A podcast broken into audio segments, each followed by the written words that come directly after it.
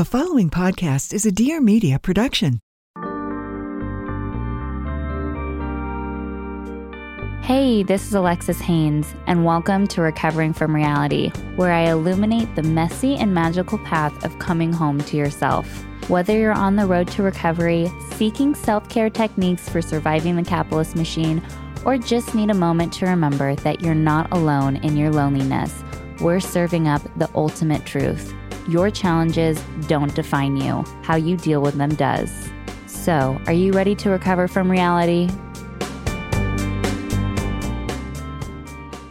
When I did hit that point, though, I was just like, wait, why did I want the pain to stop? Why did I spend so much time feeling so angry and resentful towards my pain and the collective pain and the world's pain and your pain and the pain and suffering and blah, blah, blah?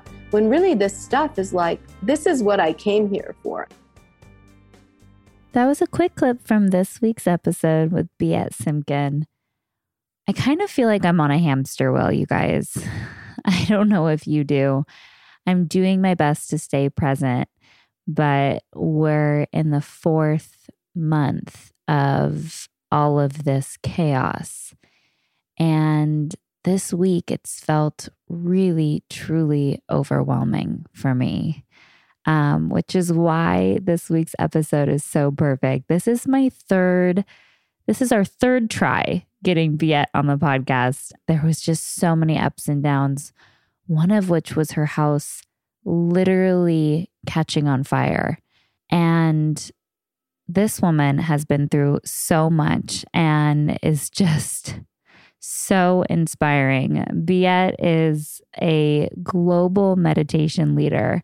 She's considered the Lady Gaga of meditation, literally, as she combines modern principles, pop culture, and spirituality into her meditation practice and teachings.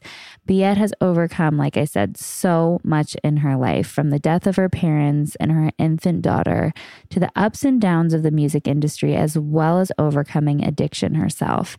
I learned so much from her book, Don't Just Sit There 44 Insights to Get Your Meditation Practice Off the Cushion and into the Real World. And I'm so grateful to have her on the podcast this week. In this episode, it's filled with riffs on morality, getting sober, incorporating meditation into our daily lives facing our mortality without fear, and what it means to be on the path of enlightenment. I'm so excited for you guys to hear this one. I thought it was truly epic. And with that, here's this week's episode. And so people often are like, have this, I think, notion, and it's a very Buddhist, you know, and as someone who practiced Buddhism and still does in a lot of ways, idea that you have to forego all desires, all X, Y, and Z in order to really have firm spiritual foundation. So I'd love for you to just like riff on that for a minute. Yeah. Yeah, I'm I'm really into, you know, it's funny because it's so appealing, right? And it's so seductive this idea that we need to be so austere and to practice mm-hmm. this austerity. But at the same time like it just doesn't align with the sexual aspect of being alive and the romantic and the artistic part of being alive. As an artist and as a sexual being i've just i don't know many sexual beings and artistic beings who are like yeah doesn't matter what i wear doesn't matter if i'm 40 pounds overweight doesn't matter if i like never accomplish any of my goals doesn't matter.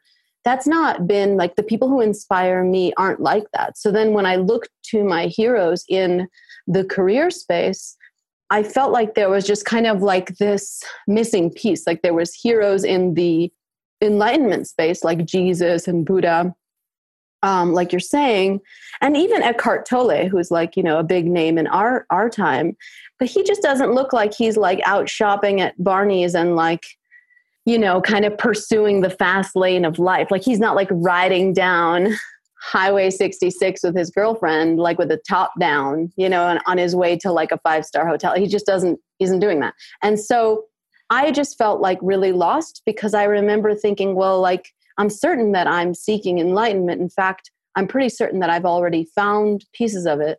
And at the same time, I'm like, but if I've found it and I'm looking for it, but then how am I going to do that without giving up all this stuff? And also, like, caring deeply. I feel like it's actually really hard to care deeply.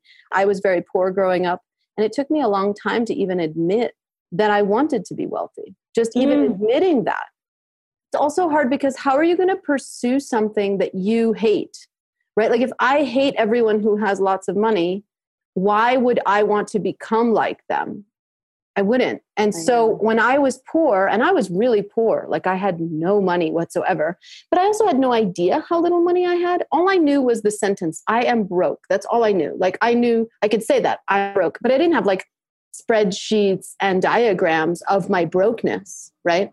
And so, and I come from nothing. I didn't have a nest egg. And I often also believed that the only people who succeed in life are people who either have famous or wealthy parents. Like if you're given that beginning like then you will.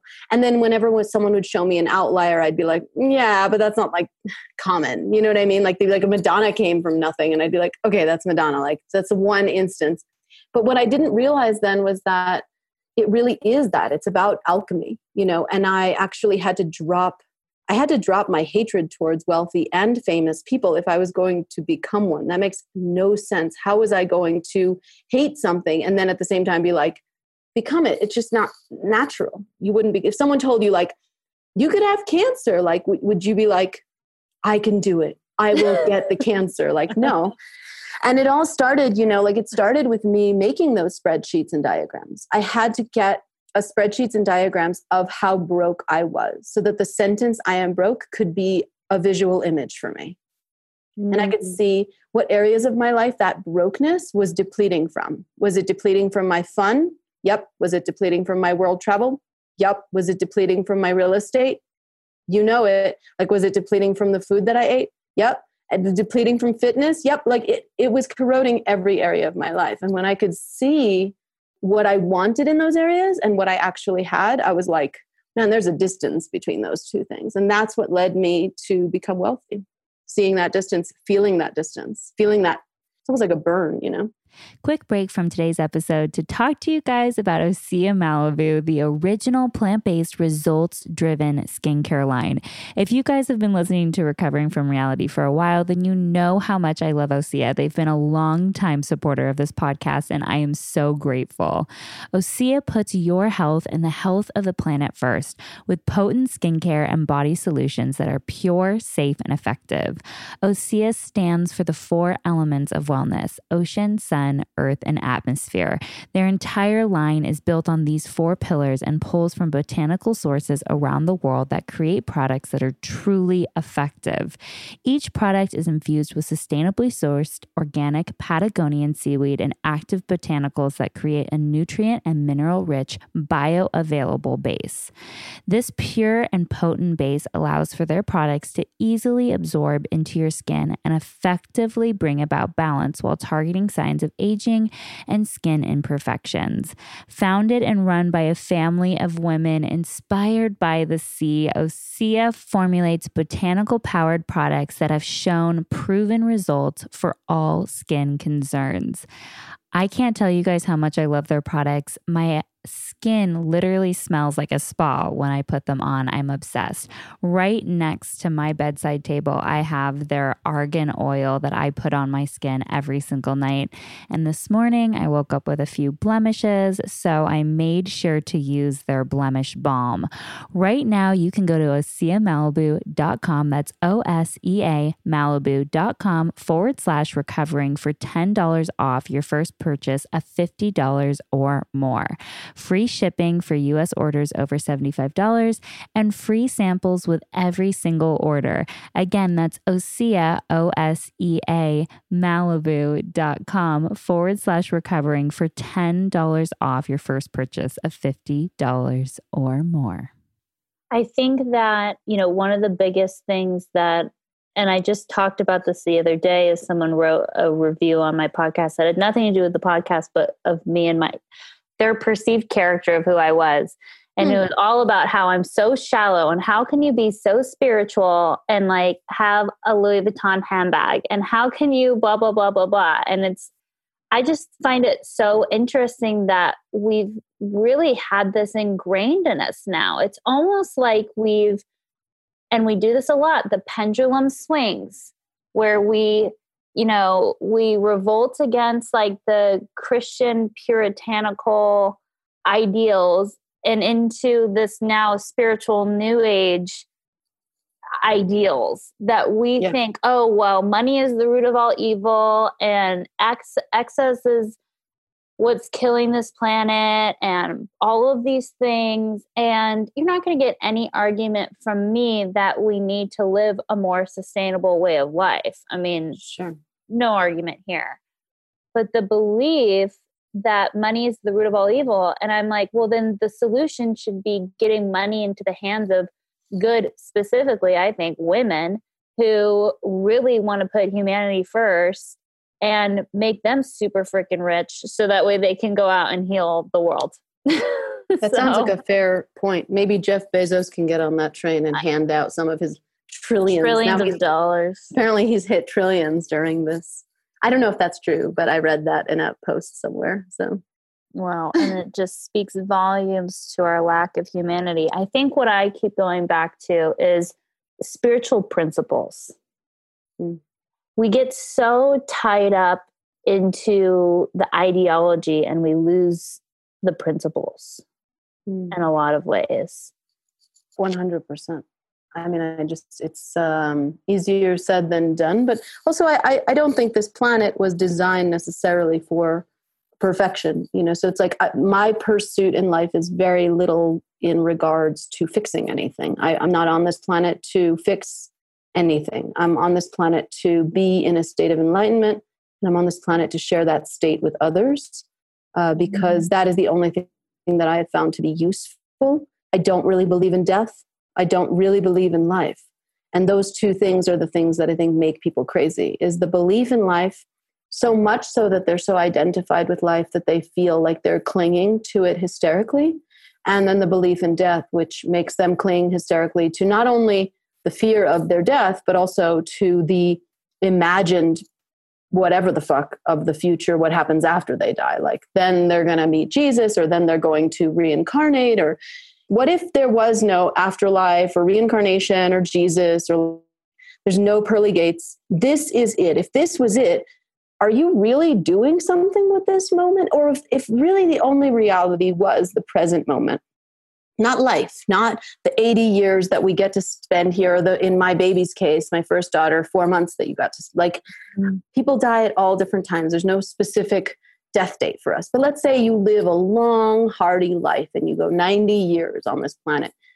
Can someone really say that you lived for 90 years? I mean, I don't think so. I really think infinity only exists in the present moment. And that is why it is so ephemeral. Like you either catch it or you don't. And I think a spiritual practice is, a, is asking Are you living a life that allows you to catch the present moment? Or are you living a life that forces you to miss the present moment? And those are the only choices we can make. Yeah. As somebody who was raised in Christianity, it is now really spiritual. And I've talked about this a couple of times, but I think it's so profound. You know, we always think about the Jesus on the cross, right? And he was next to two men. One was thinking, What's going to happen to me? And one was regretting all of his past. So one was focused on the future, one was focused on the past. And Jesus essentially was saying, No, like heaven is in this moment. Like mm heaven is right now. Like I can achieve peace even as I'm being persecuted mm. in this moment. When I think about that, I think about the peace that comes with it. And you're someone who, like me, incarnated, if you believe that, or came to this planet and has had a lot of blows. Yeah. People often ask me, How do you remain so peaceful even after your life has been one shitstorm after the next? And yes. so I guess I'd like for you to explain that and if you're open to sharing some of your experiences to share them sure you know and i i you know i think a lot of people would say sorry to people like us oh mm-hmm. that you had a lot of blows but for me it seems very useful now especially the pandemic started and everyone's like, you know, worried about their mortality or they're worried about their bank account or they're worried about this or worried about that. And it's like, I've already seen what's possible in this. I haven't seen everything. I haven't had every tragedy occur. And I actually do believe there's that saying, you only get what you can handle. I do actually believe that's true because I've never gotten anything I couldn't handle. There's this part of Dante's Inferno where he's being taken around hell and Virgil is explaining to him how it all works and he's like why is everyone in hell? Like why are they carrying their suffering around? They're carrying these giant sacks. And Virgil's like oh that's their suffering. He's like why would you carry your suffering around in hell? Like you're already in hell.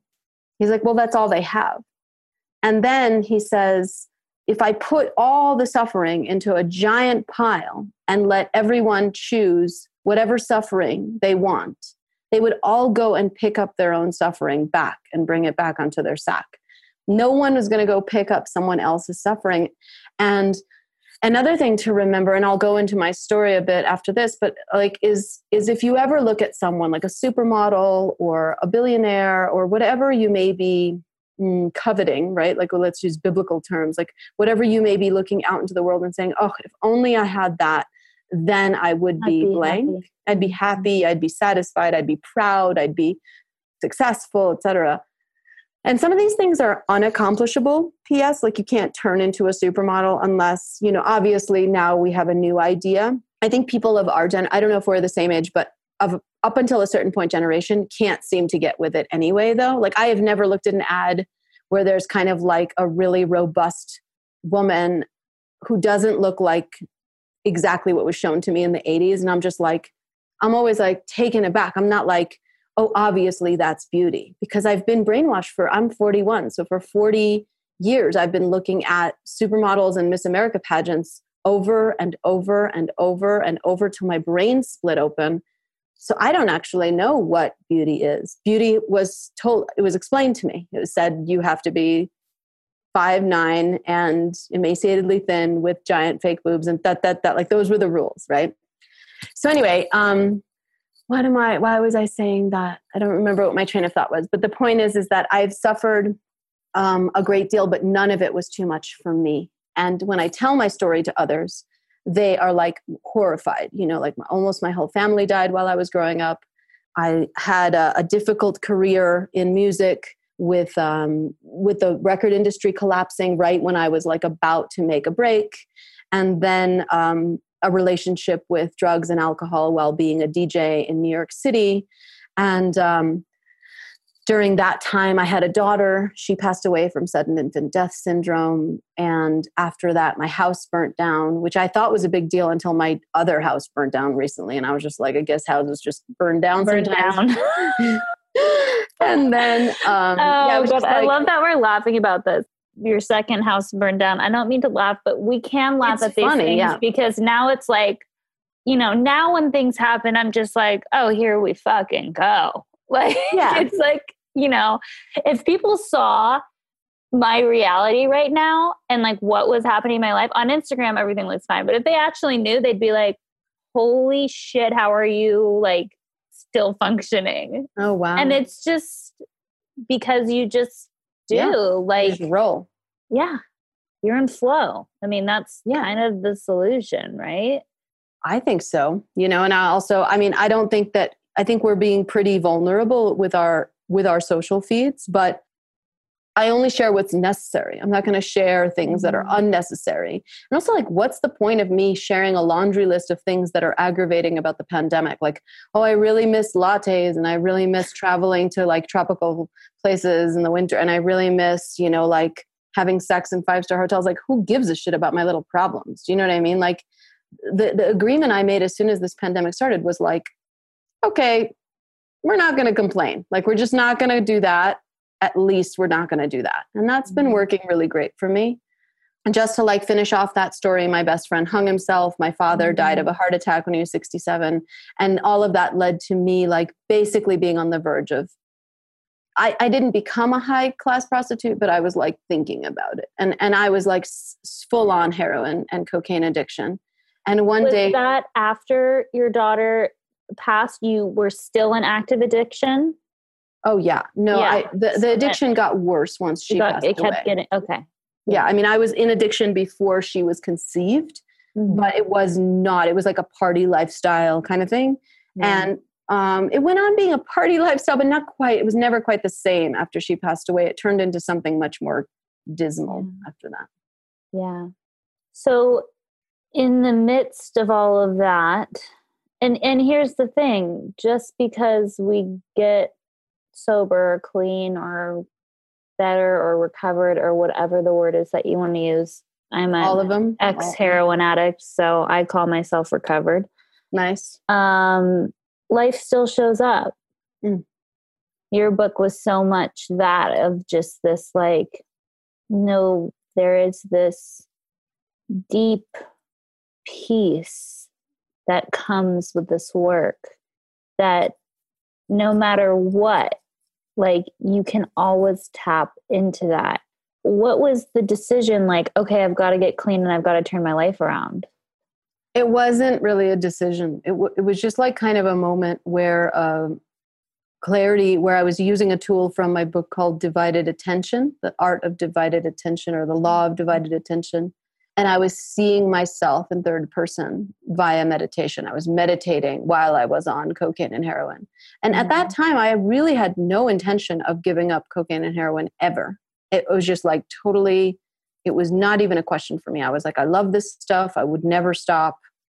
And then one day I saw myself and I could really see what I looked like. And I could see the lie that I was telling, the lie that I was weaving. I could see that my vision was, and I was 29 at the time, my vision was that somehow, despite my heroin and cocaine addiction and my poverty and my confusion and my like destruction of every romantic relationship I'd ever been in, somehow I was going to be married, happy, in a healthy career, and have tons of money. Somehow.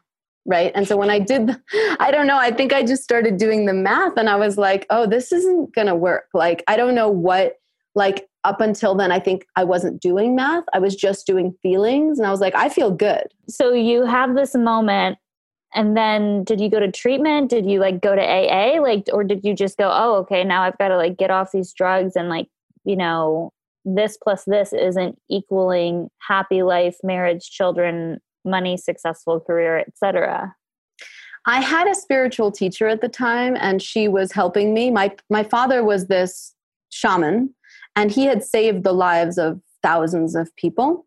And so many of his students gathered together and put like a fund of money together to help me pay for like a spiritual teacher because they were worried about me because I was a heroin addict and I wasn't doing very well despite my father's like awakened status as a prominent guru in the Russian community. Anyway, um, I was seeing a spiritual teacher and she helped me, but she wasn't familiar with like real addiction. And so I did actually need to do addiction type work.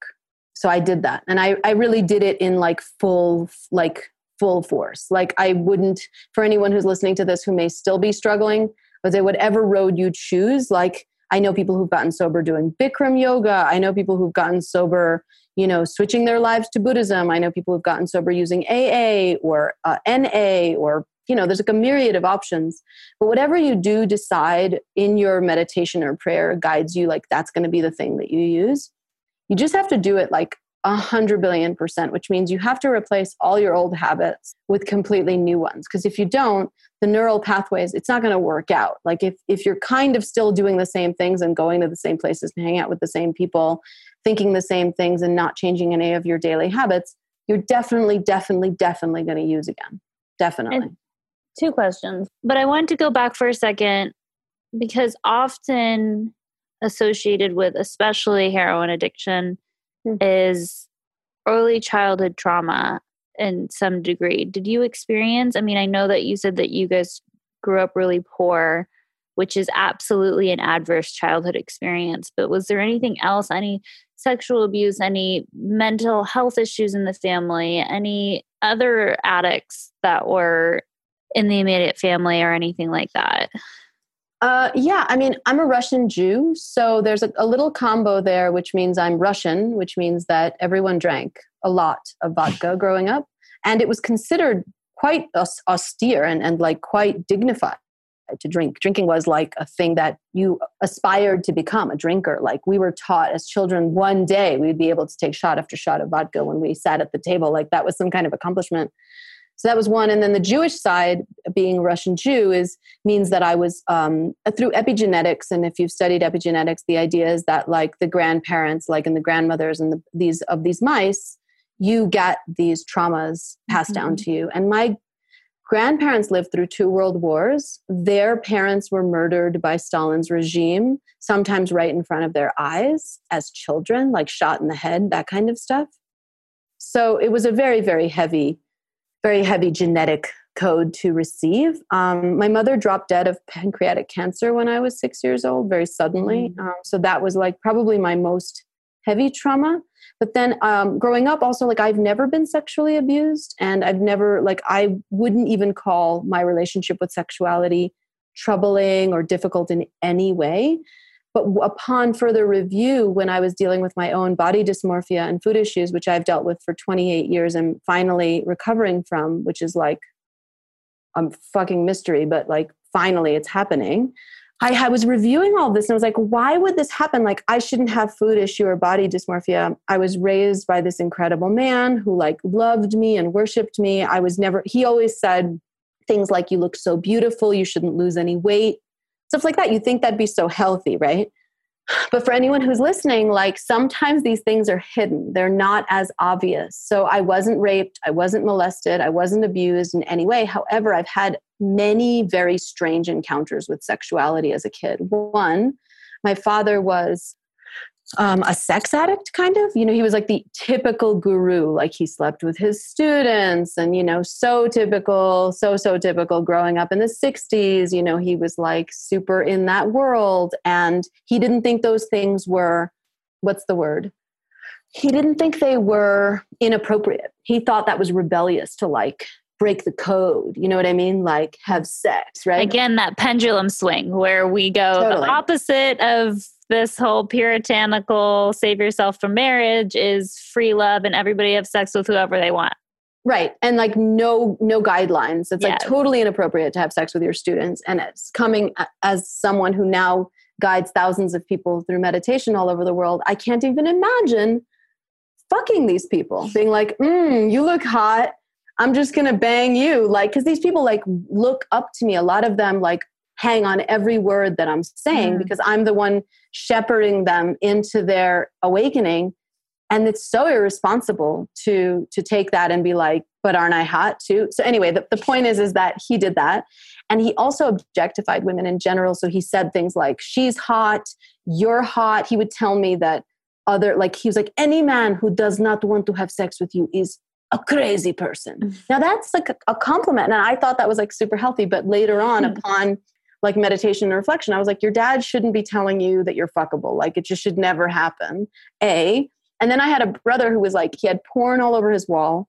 I found porn when I was eight years old, like literally found it and watched it as an eight year old. And then I had to listen to all of his friends who were eight years older than me sit around watching like the Playboy channel and being like, yeah, she's an eight. I don't know. I'll give her a 10, like numbering women, dissecting them, being like, she's too tall, she's too short, that ass is too big, da da da da da. And I wonder why I have body dysmorphia. Now, this is not to blame my brother or his friends. They're such nice people and they were 16 and like they're just doing their fucking thing. But this is my, what I did with that information was destroy 28 years of my life by thinking that I was ugly, that something's wrong with me, et cetera, et cetera, et cetera. You know, and that mm. finally, when you do the work, and then this is just for again for anyone who's listening who hasn't done the work yet or is like halfway doing the work, it's like it's not always obvious. You know, I have a lot of yeah. clients that call me my private clients and they'll be like, I don't have any trauma. So why am I so fucked up like this? And I'm just like, here's what we're going to do. like, or they tell me they have no resentments. I don't have any resentments. And I'm like, you're an angry little bitch, actually. That's really what's yeah. happening right now the people I work with, I'm like, well, let's really do a deep dive. You know, let let's start. I want you to just skim through the first five years that you can remember as a child and mm-hmm. and remember recall anything that you might have seen or heard as a Mm. child? Like, what were like the relationship dynamics? And, you know, and it's profound when people come back to me and go, Oh, my dad always came home from work super stressed. He had no time to play with me. He was dismissive. He never listened to me. Mm. And so, oh my God, now I find myself being super needy. And like I, I repeat myself all the time. And I tell the same stories over and over again because I'm desperate for someone to hear and acknowledge me and Mm. my, you know, so you don't realize it's often there's, you know, big T traumas and little T traumas and accumulation of those little T traumas often leads to so much of our in quotes character defects which is just really an opportunity for us to change who we are Yeah, and I think the really sneaky thing is that what you're describing, the little t traumas, I think there's a lot of bravado around big T traumas. Like I have been on the internet being interviewed. I've guided I've guided thousands of people through meditation and I'm like they call me the Lady Gaga of meditation. Like, you know, I've got a tremendous ego and a tremendous reputation as someone who's really up to big shit in the world. And under those guidelines, I shared about my heroin addiction. I've like been at the CEO, you know, like fucking suite talking to the CEOs of whatever. And I'll be like, my heroin addiction. And I'll share about my mother died and my baby died in my arms. Those are big T traumas. And those we we we bravado those. Like no one's like, don't tell anyone that you're fucking, you know what I mean? But we had the little T traumas we're taught to hide. No one ever said to me, you know what you should do, Biet? You should totally do a TED talk about that time when you tried to show your little girlfriend at the age of 10 how to masturbate. And she ran out of the room screaming, called her mom, and asked her to take her home because she was so horrified by you, and then never spoke to you again. No one says that's the kind of stuff you should share from the TED Talk stage. Or, but the weird thing is, is that it's the little T traumas and us spending all that energy shamed and hiding those things that make us so fucking useless and and, and enable us to hide, hide, hide, and then conceal with food or gambling or sex or drugs or bad relationships or whatever it is we're using.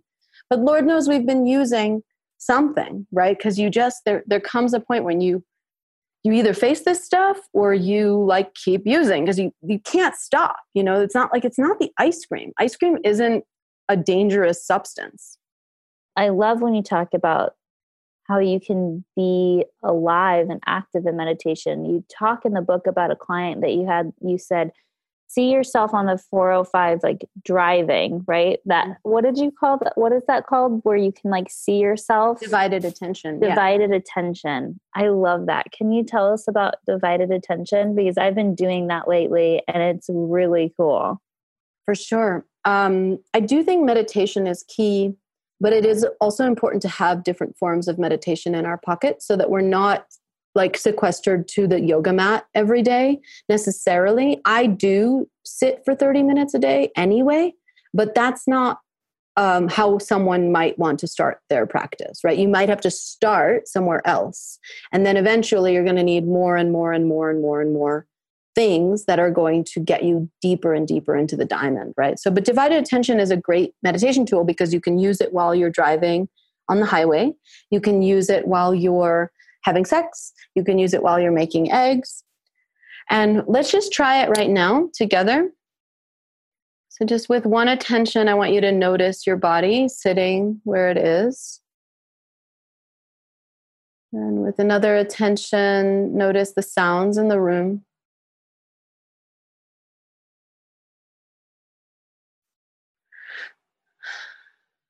And with another attention, I want you to notice anything beautiful in the room, in your periphery. Maybe focus your attention on one item in the room so that your eyes are on one point, but at the same time, with your periphery, take in the visuals of beauty anywhere that you may find it. And then notice your breath too. Notice your breathing.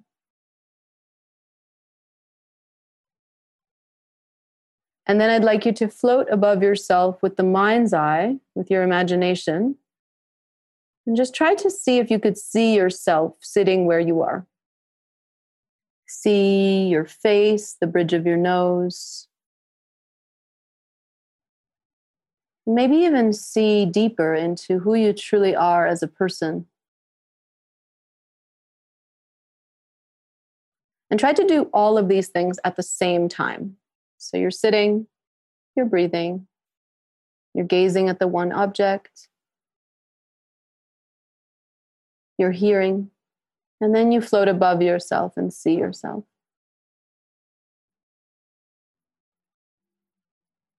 And then just bringing yourself back, noticing how that makes you feel. That is divided attention. And it's really just, people think often with meditation, and if you've ever met someone who's like really spiritual, and I'm putting that in quotation marks, they like googly eyed look at you like they're like seeing you and only you, and they're gazing at you, and you're the one. And ironically, that's really fascinated attention. If I'm fascinated with you, or if I'm spending all my energy just looking at you, I'm missing this component of soul because then I'm identified with your personality self and I'm like, look at her, look at her. Oh my God, look at her, look at her. And she's like, you aren't you. You are a part of me. We are a part of something very beautiful.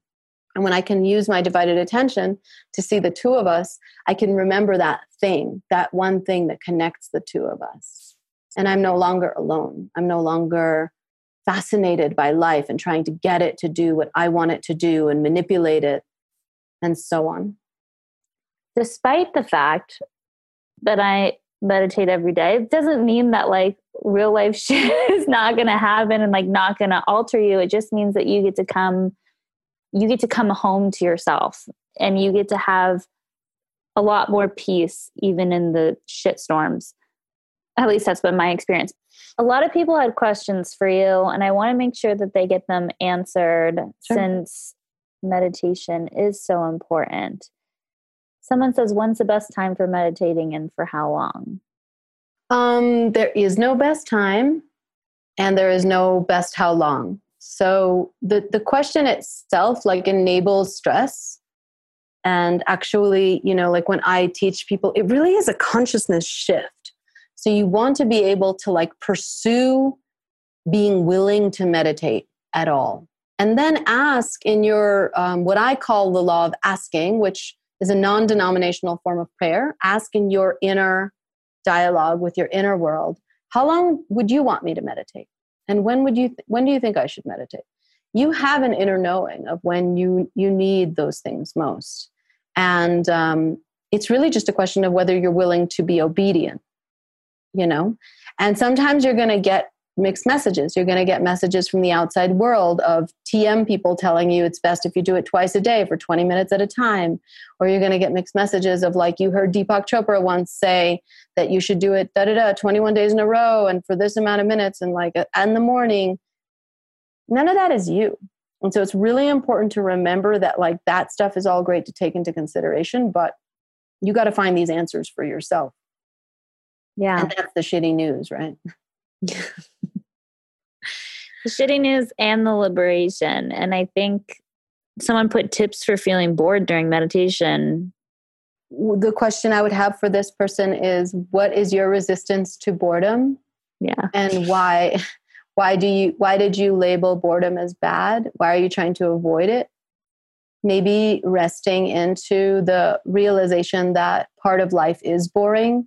I think that it's frustrating because they didn't tell us in the story of the Buddha when he sat under the tree for like 90 days or whatever it was, they never mentioned that he was bored for a part of that time. They just did, failed to mention that. And so I remember when I had the aha white light experience that boredom was like part of the Buddha's experience, I was kind of annoyed. I was like, why didn't they mention this? Like now I'm certain that it was, but I also like, I just think it's funny because once you let go of this preconceived notion that once you become a Buddha, there is no boredom, then you can stop ach- trying to achieve some like unattainable goal.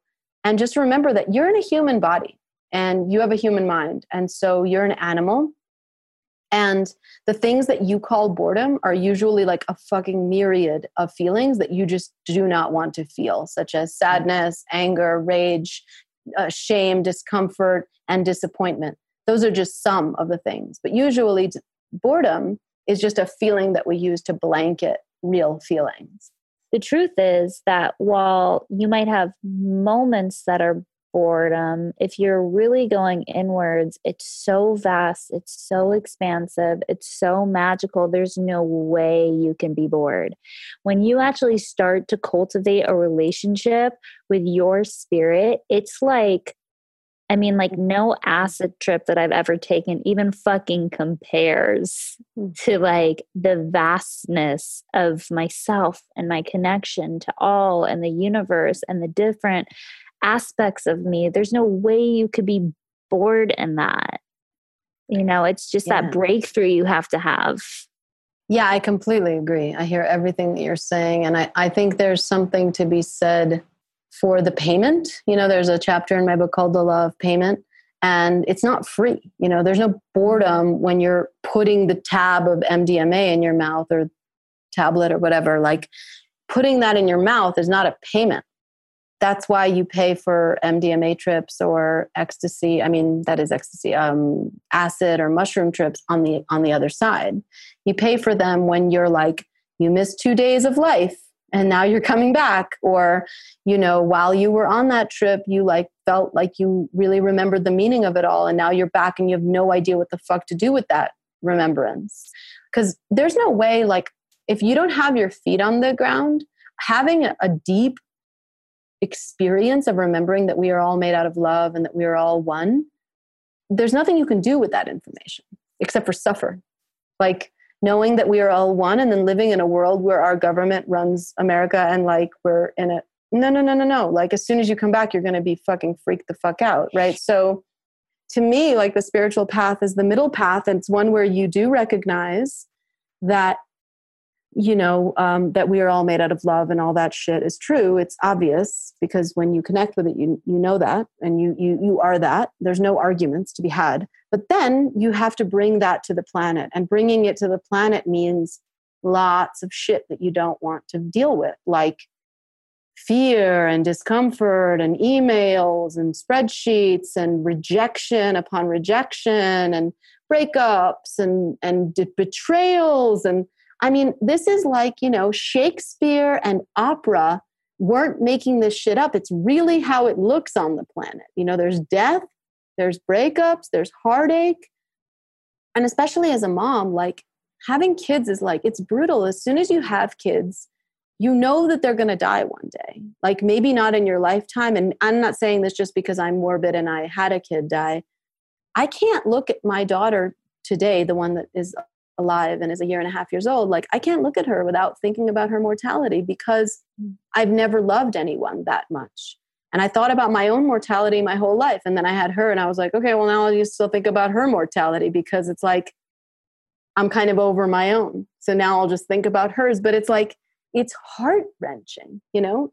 Even if she dies at 90 and i'm not there for it and she lives a very full life which is what i hope for her still there's something so sad about that you know that i don't get to be with her forever and ever and ever and ever you know was there more outside of meditation for you like that you really need to do things that worked for you in healing these big T and little t traumas? Oh, yeah, yeah, yeah course, meditation is not the only answer. I had to do a lot of external work, which I write about in my book. I think it's pretty well covered, but I had to deal with money trauma and I had to heal that wound and I had to go figure out how to make a bunch of money. Like that was my path. And everyone has a different amount of money that they're meant to make too. So, like, if you're listening to this and you're like, that's it, like, I'm supposed to be a fucking millionaire, I'm supposed to be a billionaire, whatever it is, like, maybe you are or maybe you're just programmed to believe that you're x y and z. We all have a set point. We have a set point with our bodies we have a set point with our money we have a set point with our relationships we have a set point with our sex life we have a set point with our parenting. And when we reach that set point we feel a bliss a bliss right? It's just kind of like mm, that feels good you know that's not to say like i could even say okay i'm at a seven on a scale of one to ten with how much money i'd like to be making that means that there's still three degrees of separation between me and this like said set point that doesn't mean that I can't be happy now. I can be like cold chilling on a seven, but that doesn't mean that I'm not like every day thirsting and driving and and making that connect because I love to see the seven and the 10 meet. I want that in life. Mm-hmm. Um, so I think for me, the real work was around being with the discomfort of my set points, knowing what they were, and dragging myself to them. Even if I have to drag myself kicking and screaming, I need to be drag myself to my set points. And it, yes, it is a, it is a definitely both. You have to love your life as it is. But if you're 30 pounds overweight, you know it. That's not a decision for everyone to make. There's plenty of women online that I see posting photos of their robust, full figures, and I'm like, mm, you look good, right? But not everyone. There's some people out there who are posting it, and I'm just like, I don't feel that you feel good about this. I don't know what it is you're doing, but it doesn't feel good. Feelings are something that are really translatable too. So you can really feel it when someone is like faking you out or faking yeah. themselves out. Most people aren't, by the way, lying to you. They are truly and completely lying to themselves. Selves. You, yeah, yeah. it has nothing to do with you. and, and that's the thing with like all of, all of this is that or I guess I'll go back to that specifically. And I've talked about this before like, it's okay to say, I don't like being overweight. I was overweight after I had my first daughter, like by mm. six, 60 pounds overweight. Mm. Like, mm.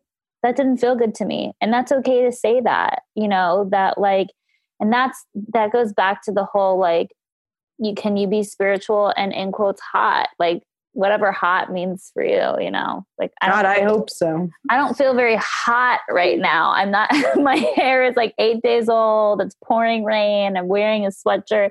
But like you can totally be both things and do whatever. I think so much of it too is when you're in a tough spot, mm. being with the feelings, acknowledging that the feelings are there, sitting with the feelings. What is this here to teach me? And then in meditation too like feeling in order to, to get to that 10 to collapse i call it collapsing time or whatever feeling what it feels like to live at that 10 okay so last question. You know and we've talked about this a lot but it showed up one two three four five six different times on how to live life even though there's so much personal and collective pain in the world. And I just really would love for you to sum it up. well, it seems like you and I agree on a lot of these things. So, so I, am I'm imagining that you're going to feel similarly, but I, I just really don't understand why, you know, uh, my whole life I was taught that if I just played it right, if I just, you know, got enlightened enough, etc etc i'd finally be freed from the bondage of pain. And that is also like a hindu buddhist concept that the wheel the karmic wheel of pain will be ended.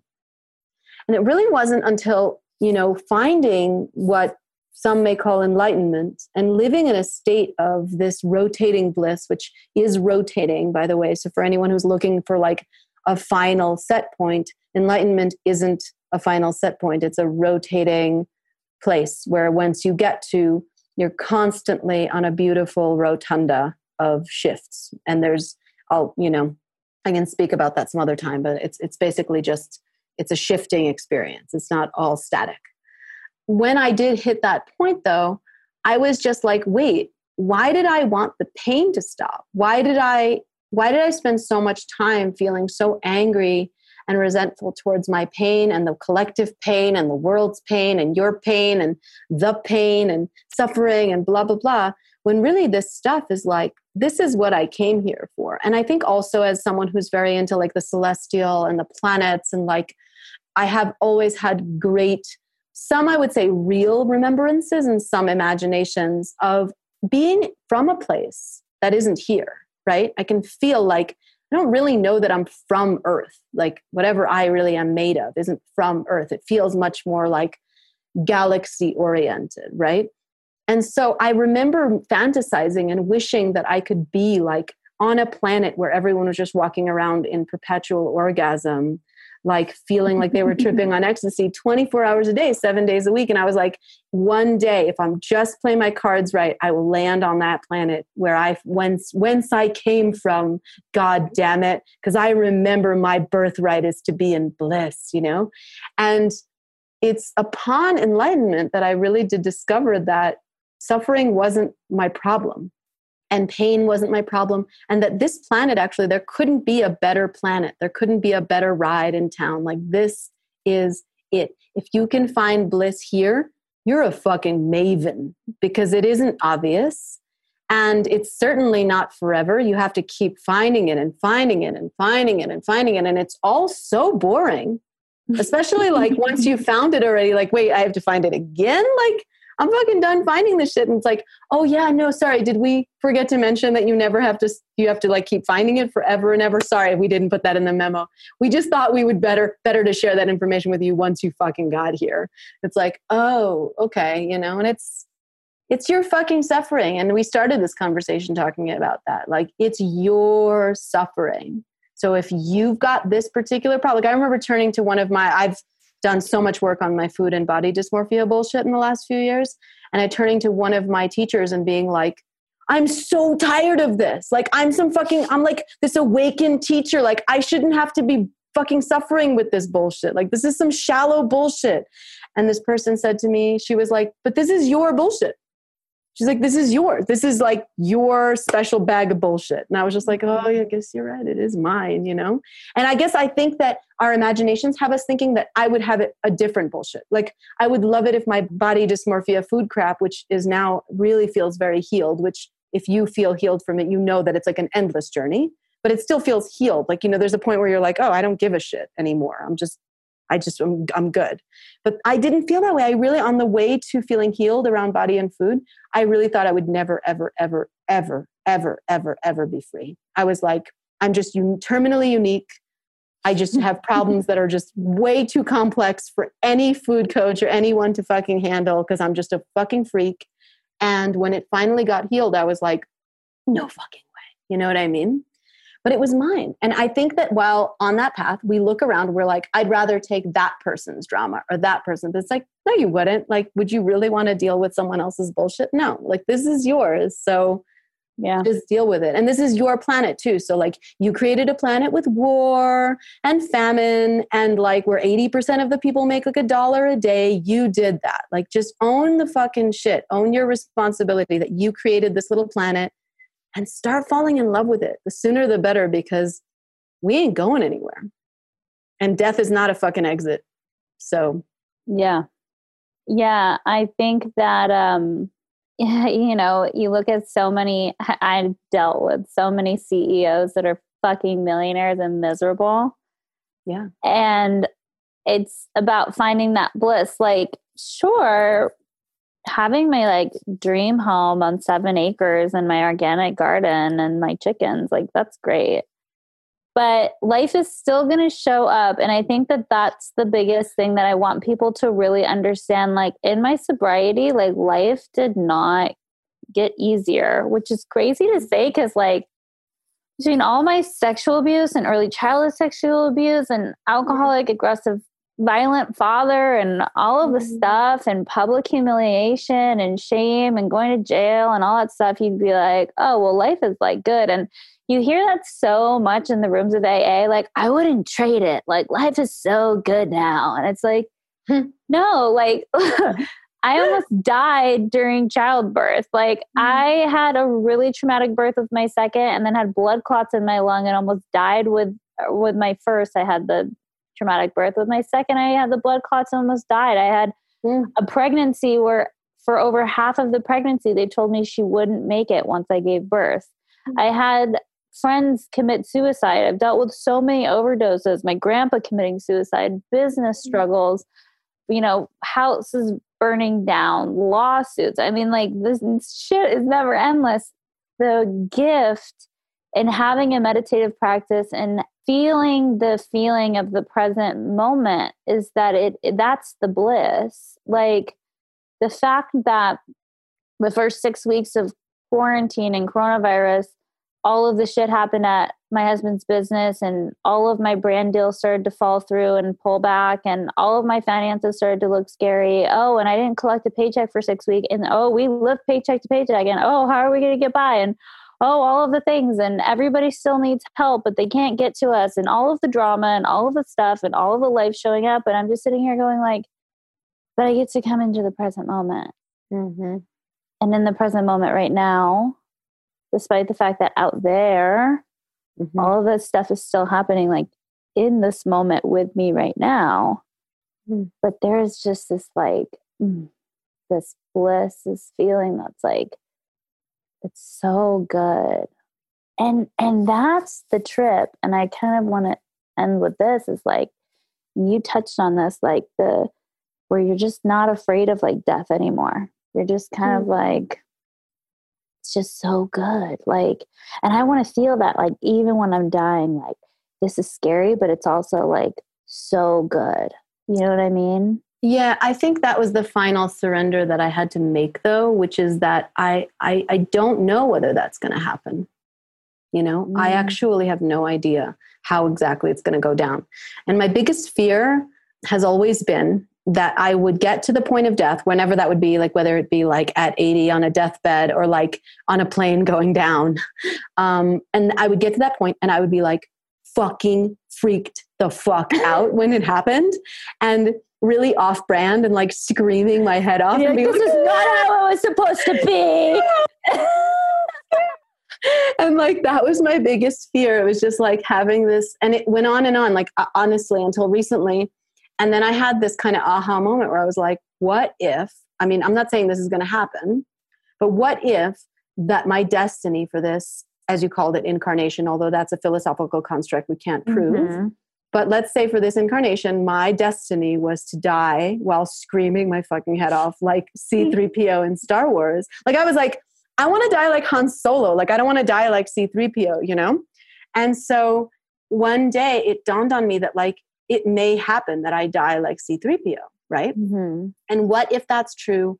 And what if that's the final lesson that I get out of this life is like, don't freak out like C3PO. Next time you'll get to do it right or whatever, right?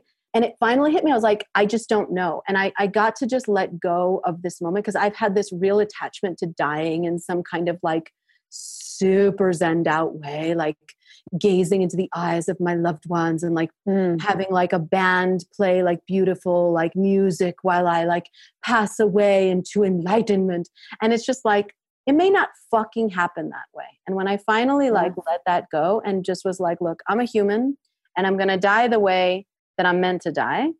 And yeah I'm open to whatever gifts God has to give me. It doesn't matter how shameful, how painful, how weird, how awkward, how bad.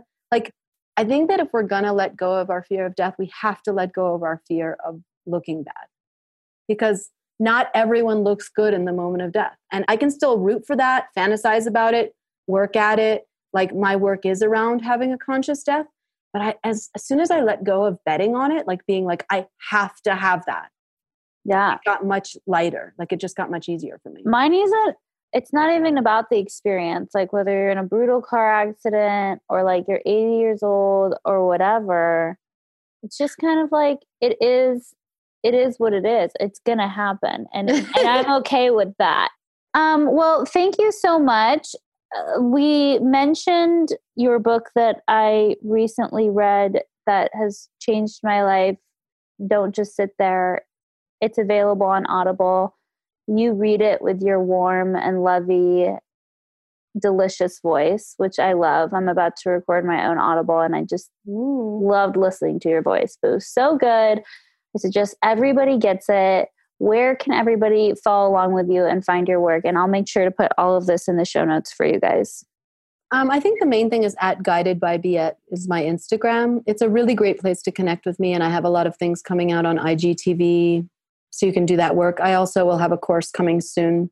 For now, the book is a great way to download some of my techniques and this work that I've been working on for 40 years. And it's on Audible, like you said. It's also on iTunes. It's on Amazon.com if you want the hard copy.